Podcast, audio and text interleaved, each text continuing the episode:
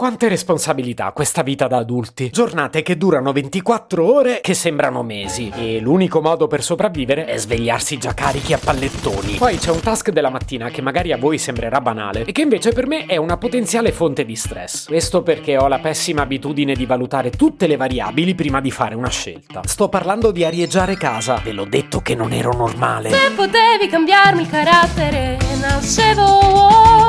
Si chiama Marcello Forcina, dice quello che pensa, pensa poco a quello che dice, ma quando c'è da parlare gli bastano 4 minuti e 37 e un Campari Spritz.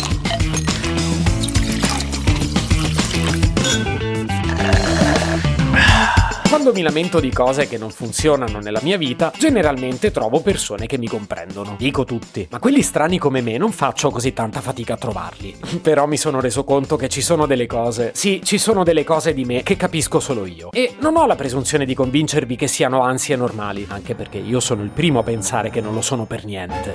Ma vi invito a seguirmi in un traumatico risveglio del mattino.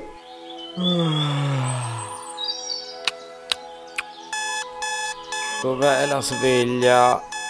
Perché non si spegne? Ah. No, Ortica, dai, fai il bravo, ti prego. Ortica, hai fatto una puzza? Non sono stato io. Ma tu parli. Solo quando mi dai colpe che non ho. Certo, hai scelto un buon momento per iniziare a farlo. Forse stai ancora sognando. Svegliati. Ah, meno male stavo sognando.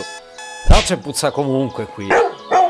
Ok, non posso sapere se è colpa mia o tua, però tocca aprire la finestra, altrimenti soffochiamo qui. Ah, la apro prima o dopo il caffè? Prima o dopo la doccia? Prima o dopo essermi svegliato del tutto? Ah no, quello è difficile perché ci metto un paio d'ore in genere. Dai, apriamola subito.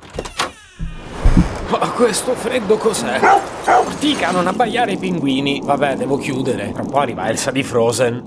Brrr, che freddo. Ovviamente questo è un dramma che riguarda solo l'inverno. L'estate non devo neanche aprire perché, beh, non chiudo neppure la notte. Mentre durante l'inverno, beh, mi rendo conto che a Roma la temperatura non scende mai al di sotto di una soglia tollerabile. Per carità, qualcuno non lo chiamerebbe neanche freddo. E infatti io non sto parlando del freddo. Sto parlando di arieggiare la stanza la mattina. Un momento preciso che ha tutta una serie di complicazioni. Ti sei appena svegliato e quindi, beh, non sei al piano delle forze. Abbandonare il letto è già un trauma per conto suo. Non per la temperatura, ma per tutta una serie di altre ragioni che non sto a raccontarvi. Tu esci dalle coperte abbandonando quei 40-45 gradi. E quindi, anche se fuori ce ne sono tre, Attenzione, shock termico, shock termico. E siccome non sono un bambino, so bene che c'è più di un buon motivo per arieggiare la stanza. Non mi riferisco solo alle puzze di orti.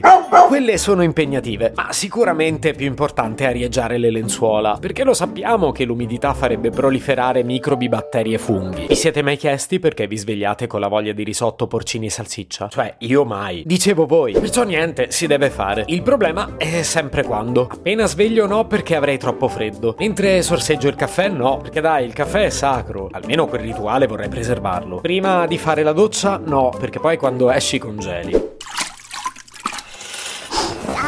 Da oggi il freddo è casa mia. Potrei farlo dopo essermi rivestito, dopo aver fatto la doccia, ma poi dovrei ricordarmi di chiudere prima di uscire. E sì, qui si apre un altro baratro perché molti sono convinti che vada lasciato aperto qualcosa per tutto il giorno. A parte che poi la sera non voglio rincasare nel circolo polare artico, neanche voglio che ci viva il cane. E volete sapere come finisce la faccenda? Che alla fine non arieggio mai abbastanza. Gradite un po' di risotto? Se potevi cambiarmi il carattere, nascevo Ward.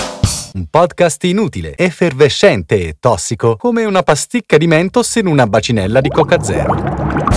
Questa serie è disponibile su tutte le principali piattaforme di podcast: Spotify, Apple Podcast, Google Podcast, Spreaker, Amazon Music e a breve anche sul citofono di casa tua. Stelline, recensioni e follow sono molto graditi. Per due chiacchiere con Marcello e aggiornamenti sui prossimi inutili episodi, segui il canale Instagram chiocciola Nascevo World oppure cerca su Telegram l'account chiocciola Marcellogram.